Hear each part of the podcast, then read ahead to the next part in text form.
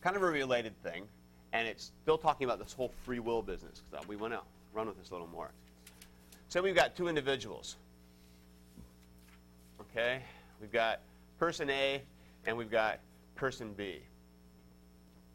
Scripturally, and these are both non Christians, all right? They have not yet heard of Christ, and so they're unhappy.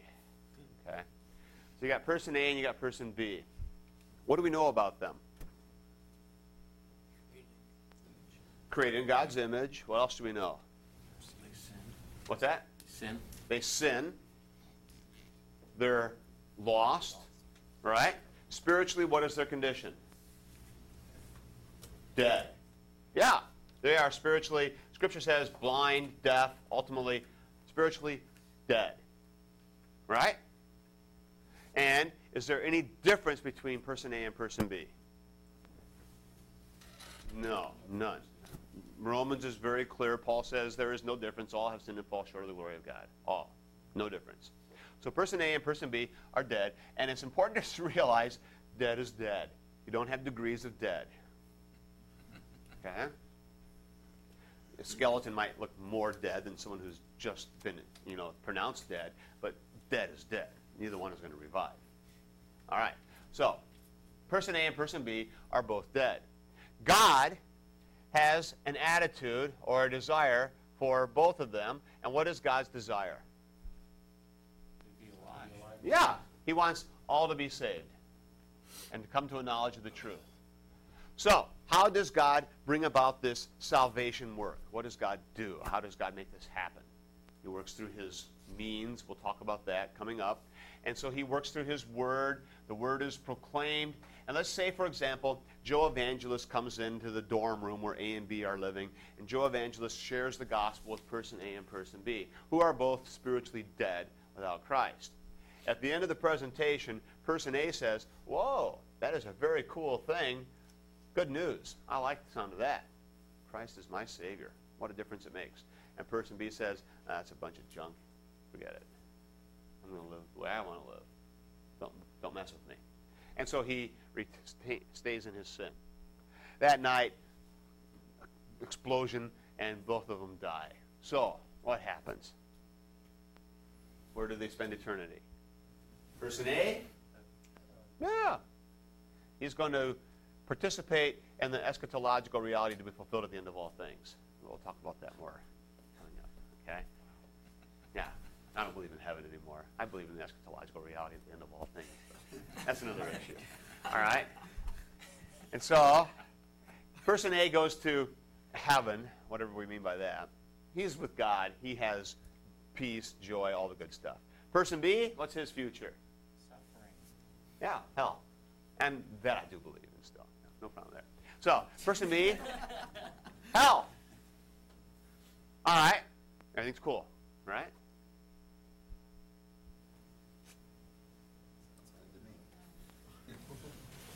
Well, so why did A become a Christian and not B? And what we are faced with here is the question, Cur alii prae aliis. Okay? I think there's two I's in there. Okay? Cur alii prae aliis, which is Latin for why some while not others. Another way of saying it. Why some and not others? All right. So there are a couple ways to answer this. Again, we're left with only a few options here.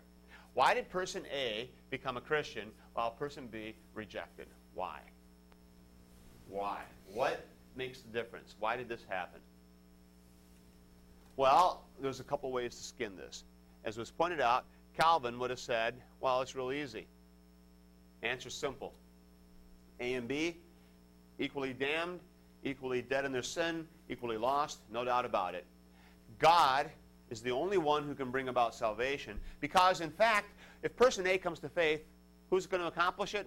Calvin knows it's got to be 100% God's work. Only God can accomplish salvation.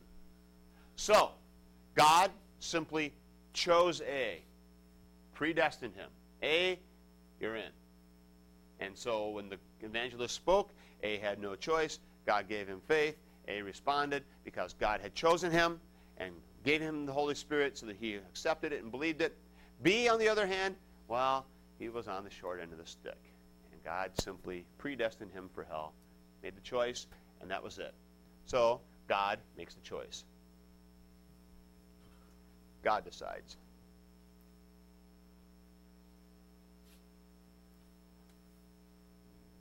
Good explanation? That's an answer. Settles the problem, right? It's contrary to the first thing you said Which about God wanting all to be saved. Oh, there's that verse, isn't there? God wants all to be saved and come to a knowledge of the truth. God's will is for all to be saved. It's in S- First Timothy. Okay? So God wills all to be saved and come to a knowledge of the truth. There it is in the Bible. Well, so what's Calvin do? Calvin says, God doesn't really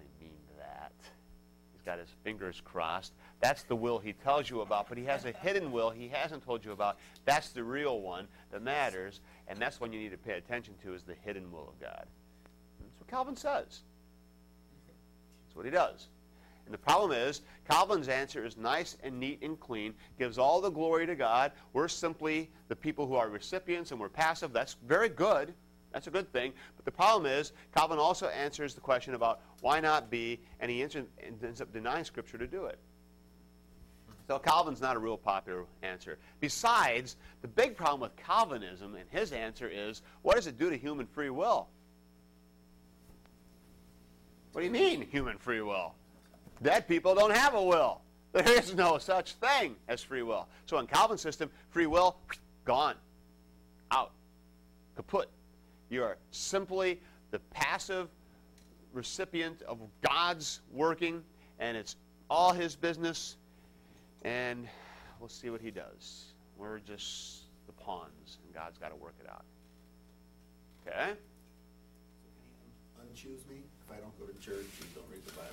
No, you can't. Not if you're not really a Calvinist. But you might think you're in when you're really not.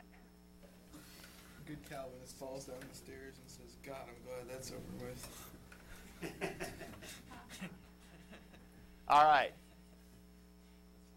So what's the next option? If God doesn't make the choice, then what's the other option? And we decide. Yeah.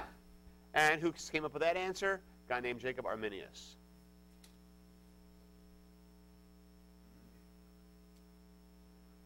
And so he said, it's a violation of Scripture to say that God chooses to send person B to hell because God wants him to be saved.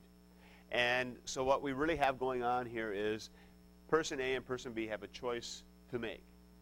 Free will. And person A chose well, and person B did not. The difference is in the people. Maybe person A is just a little more spiritually tuned in. Maybe he had a better background. Maybe he's just not quite so proud or arrogant. But there's a difference. Subtle, but there's a difference. And that explains why person A came in and person B did not. Because you see, Arminius would say when God brings his gospel, he's trying equally hard on both of them. He really wants them both in. Calvin would say, no, not at all. When God is declaring his gospel, he's really declaring it to person A and opening up person A's ears. He has no intention of turning B, so he allows the barrier to simply stay put. And he's not really trying on B. Kind of, but not really. Because if he really tries, you can't thwart God's will because God's God. And what God wants, God gets. And if God wants him saved, he's saved. Period. This is Calvin's kind of logic. God's really God, which is a strength of Calvin's system. Problem with Calvin is he's got B going to hell because God sends him to hell, which, which we can live with that, I suppose, but it violates Scripture. That's the problem. So Arminius comes up with his nice answer. The reality is, God really wants all to be saved. And the gospel comes, God's really doing his gospel thing, and he's really giving it full blast on both A and B, giving it all he's got. A eh, comes to faith. Great. B didn't. Eh, not so great. But it's a choice you made. You made the choice, and you pay, you pay for it. So, the strength of this one is it answers the problem for us. Why some and not others? Easy. People are different. Some decide well, Some don't. God gives you free will. He gives you the choice. So what's the problem with this? Is there one? Is it pretty good? What's that? No grace. Why not? All kinds of grace. God's given grace to A. He doesn't deserve it. Gets it anyway. Don't need Christ? Yes, I do. Because without Christ, I can't be forgiven for my sins. And I need forgiveness. Person A is a sinner, terrible sinner. And he's got to have grace. God mercifully has given him everything. And God is just standing there and saying, Here it is, A. It's all yours. I'm giving it all to you. All you got to do is reach out and take it. That's all. I'm doing it all. And without me, you're lost. So person A knows he needs Christ. He's depending on Christ. This is saying that A has to make that choice to accept. Doesn't he? Choose this day whom you will serve. Open the door. I stand at the door and knock. To whom open, whoever opens to me, I come into him. Making a choice. Puts person A's works on a level with what Christ did. Ah, there's that's to, to choose is so small and so insignificant. It doesn't really matter But at it's all. still what Christ did is what saves, not what not anything any of us does. Well, yeah, of course. Okay, so he, he did everything. All I have to do is simply believe it. So, uh, if if I have to do something to make it happen, then that something is is, and if I don't do it, it doesn't happen. Yeah. Then, then that something is um, necessary for for Christ's salvation to Well, have sure. Value, and I disagree. I think Christ's what Christ did has value no matter what I do. Well, of course it has value. I'm just stupid enough. B is just so stupid he doesn't realize it. He rejects it. A, sharp enough to see a good thing when he know a good thing when he sees it. He takes it. That's, that's what grace is all about. God does it all. I just take it. Grace goes one step further than that. Grace goes still one step further. Okay. All right. Um, this brought up a question. What about the guy in China who never hears the word of God? Well, Can he let's save person C for later. So, so what we're saying is, is that, you know, the word of God came to both, and God's grace is really available to both. Uh-huh. But really what's happening here is B is rejecting that grace. Sure. Okay. Yeah. And person A is accepting it. Because that's what free will, free will means. You get, you get to make the call. You get the choice. And God gives free will. He trusts us with that free will. See, Calvin, Calvin had no room for free, will. What do you mean humans have ability to control God? Come on. God's God. God gets, God gets what he wants. He wants A in, he's in.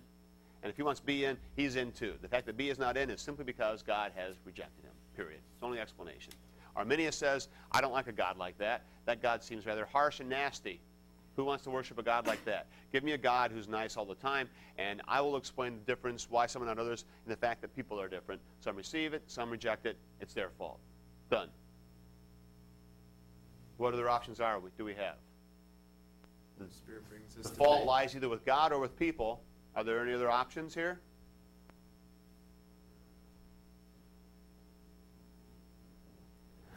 Where's the work of the Holy Spirit and all Oh, the Holy Spirit. That's easy. The Holy Spirit is the one who's making the word happen. The Holy Spirit is the one opening A's ears up. The Holy Spirit is doing the whole thing. And the Holy Spirit is pounding on B, trying to get him to open up. But man, B's just recalcitrant. He's just a nasty guy. And he won't, he will have none of it. That's the difference. A, he yields. He opens that door. There's the pounding. Jesus is doing the pounding. The Holy Spirit's knocking like crazy. Open the door. Hey, everything's cool. But see, he opened the door. See? Allows us to open the door, not our own ability? Okay, so I'm a Calvinist, and so the Holy Spirit is the one who is doing that work and making me have faith. Fine. And so what I, God does is He just keeps the Holy Spirit from doing this full job on B, because that's not part of the plan. No, I have no problem. The Holy Spirit's got His place, His role to play. Fits right in. Now, the problem with Calvin, of course, is you've got this thing that says God wants all to be saved. And Calvin's got to play a little game and say, God doesn't mean that. So what's the problem with Arminius? Is there one, or is it pretty good? Well, I just get hung up on the fact that A has to do something. Well, I'm glad you do. well, you should. See, is Arminius a pretty popular idea, though? Popular. Hugely popular. You go to most theological campuses, most seminaries in America today, and you've got two factions running around the evangelical ones. You've got the Arminian camp and the Calvinist camp. And the Arminian camp is the big one, and the Calvinists are a rare, small little group. They're a persecuted bunch these days. There aren't many real Calvinists around. It's just not real popular in America to say that it's all God's choice and you don't have a free will. That doesn't go, that doesn't sell real well. Not really very evangelically popular. So, you have these two big debates, and people tell you, you got a choice, either a Calvinist or an Arminian. You got to make the call. And so most people end up saying, well, Calvin is just rather offensive, and God says he wants all to be saved. I don't like Calvin's answer, so I guess I'll have to go with Arminius' answer because God's doing his grace thing, and you're just making the choice, and Billy Graham does Arminian, so it must be right. But what's the problem? What's the big deal if you choose? So God does it all. It's all grace. It's all Christ, and I'm trusting in Him alone, and that's what it's all about. So what's the big deal if I have to open the door? What's the problem? So what? Grace we work. What's that? Said we lose grace when we work. We lose grace when we work. We The fact of the matter is, I wrote up here that God does 100%. If I'm an Arminian, is God doing 100%? No. Something you have to do. There's a part I'm doing. Now, God might be doing 99.9999, but I'm still doing my .00001. And that one little fraction of my work is enough to ruin everything. One drop of my work makes it not grace anymore. And here's how it happens. Here's how it could happen. Here's the great fear that Luther had. So suppose I'm a good Arminian, and I believe I make my choice. And so I choose, sorry, I'm off camera now. I'm here. Okay. And so they told me yesterday when I sit over here, I just kind of disappear. That's fine. So, so God makes God makes his offer, and person A receives it. And he lives a Christian life and rejoices in God's forgiveness and the benevolence of Christ and all that Christ has done. It's just great. It's all God. And Arminians will talk this way. They talk grace of God up and down like crazy. Now, person A is on his deathbed. He's getting ready to cash in all the chips. And he's thinking back on his life and thinking about how good God's been to him. And Satan comes along, as he likes to do on these occasions. And he says, Call yourself a Christian, huh? That's right. I've walked with Christ all my life. Person A and Satan says, done a bad job of it. Person A says, Well, yeah, that's true. Haven't done a very good job. I've blown it. But God still loves me. How do you know? Well, because I accepted him into my heart. How did you know? When did that happen? Oh, it happened when I was 15. We were at the campfire and we were all sitting around there, and it was a really emotional night. And man, that was a special night. And I asked Jesus into my heart, and everything changed at that point. And Satan says, Yeah, I remember. I was there. And I goes, Oh, really? No, yeah, I was there too. I remember. And you were really hung up on that one gal who was that good Baptist girl and really wanted to make her happy. And you asked Jesus into your heart just to make her happy. You didn't mean it. In fact, the singing, the guitar, kumbaya, it just it was all emotional. Just took you apart. It was nothing more than a bunch of emotions. You didn't mean it. You did it for the wrong reasons. And you didn't really ask Jesus into your heart at all. You've just been playing a game the whole your whole life, and you know it because you haven't lived the way you're supposed to live. It's a farce. You're no Christian. You don't love Jesus.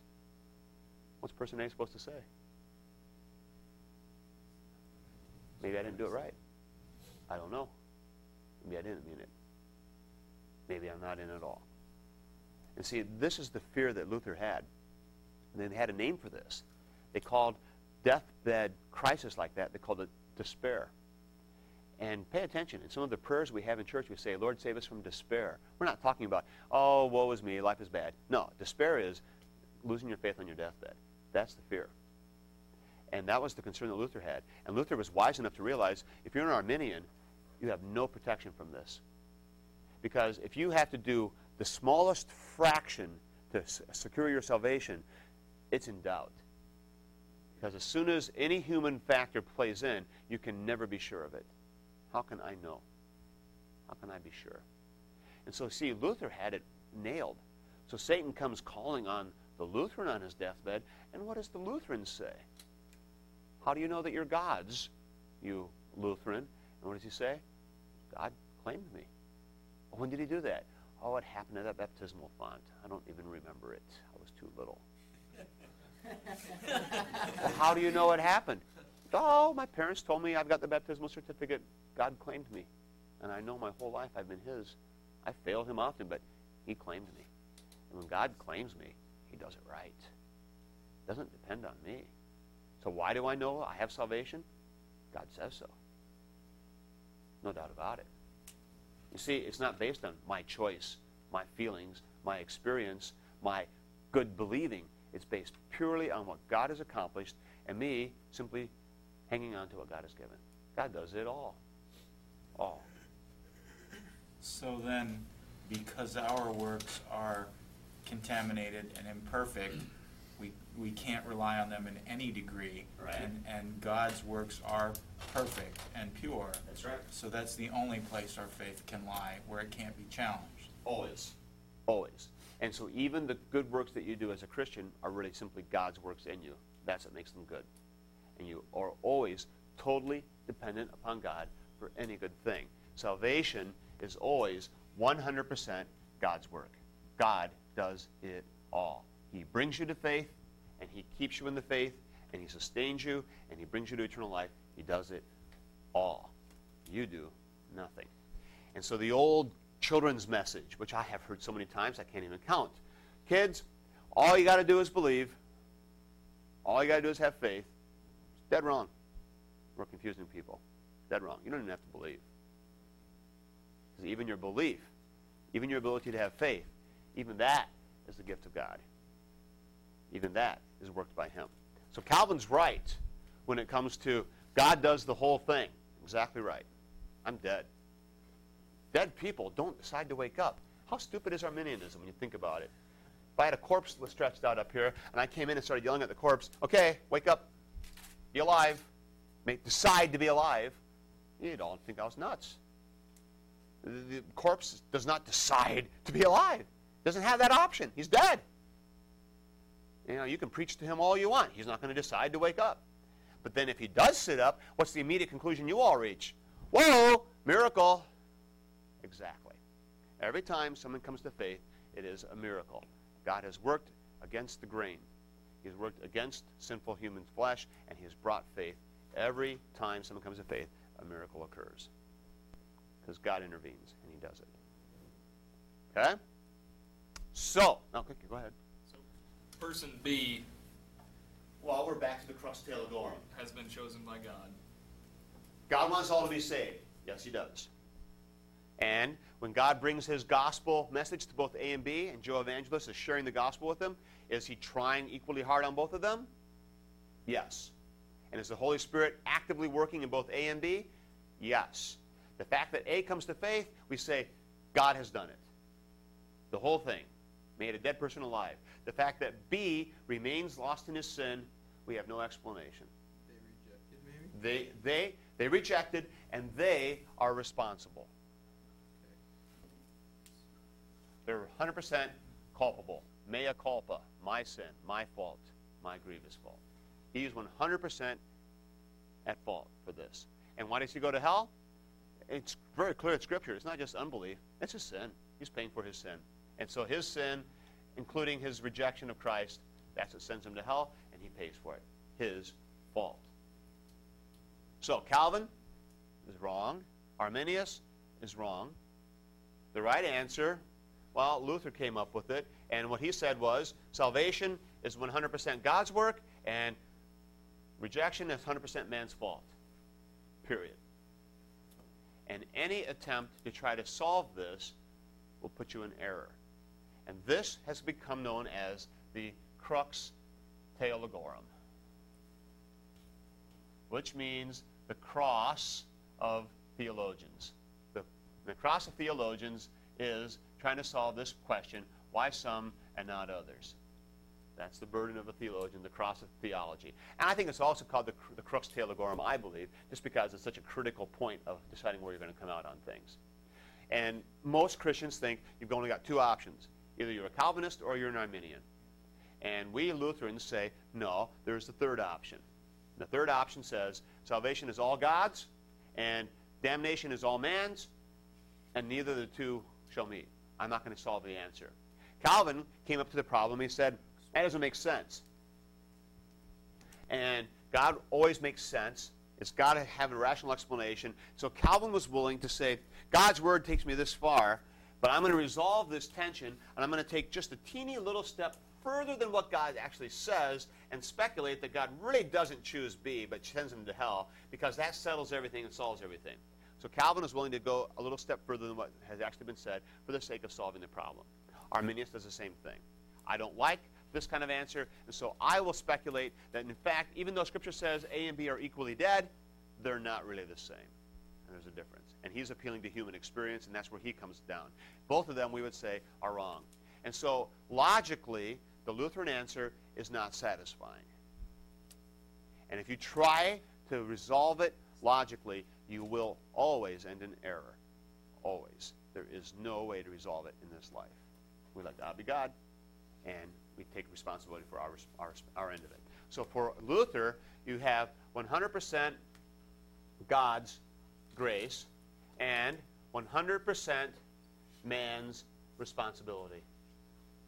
And in fact, the responsibility that man has extends to his whole life. I'm still responsible for living a life of good works. I'm even responsible for choosing well because God holds me accountable for my bad choice. But really, it's not my choice to make. So you see, how can it be both things? Well, it is. It's all God's grace, but it's all man's responsibility. That's how God operates it.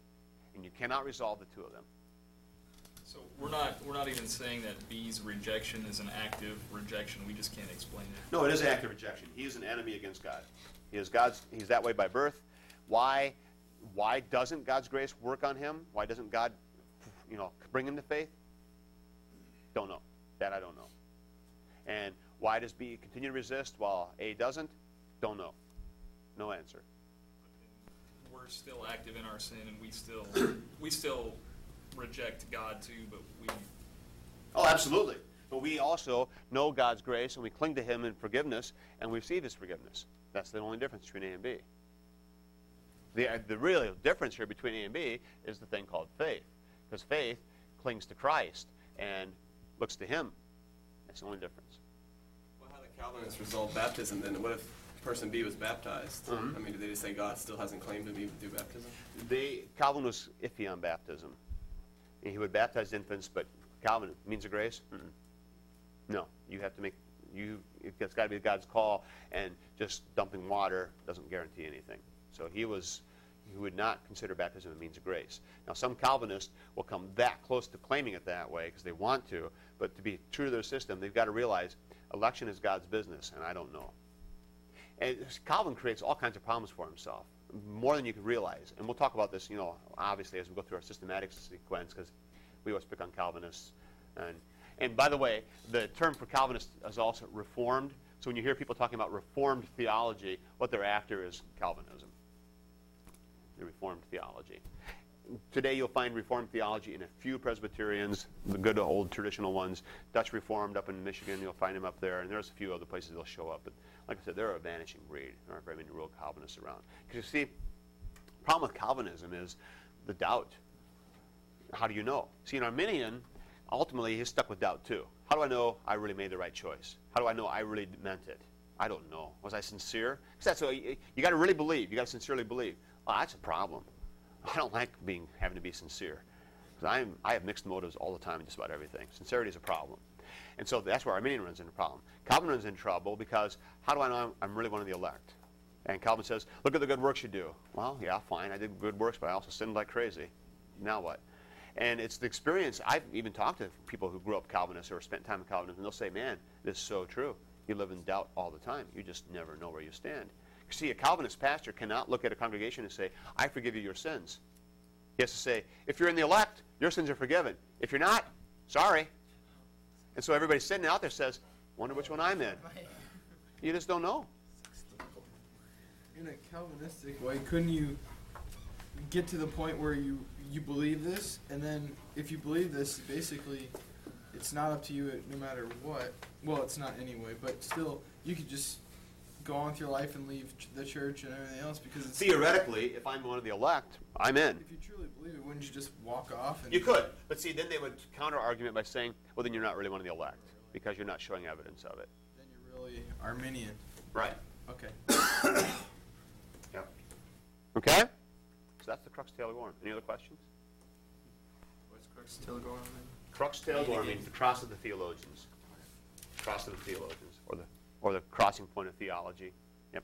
I'm just wondering if we will spend more time on the Arminian theory, because, you know, even if, you know, down the line, because that's just, Oh, it's widespread. it's widespread, and Yep. it's hard to, and I've been in the situations, how, you know, to talk people through and say, I mean, yes, you, I mean, I, yes, you're deciding, but, Mhm. I mean, like, a lot of the defense that you were giving is Mhm. exactly, word for word, what is said. Oh, I know. You know, and I think. Well, and you hear it from Lutherans. Oh yeah, and I think for us or for myself, especially, I need to understand that more No, in yeah, depthly. you'll- you we'll- know, to, It will be talked about more, not in this course and other ones. You'll, you'll revisit this, no problem.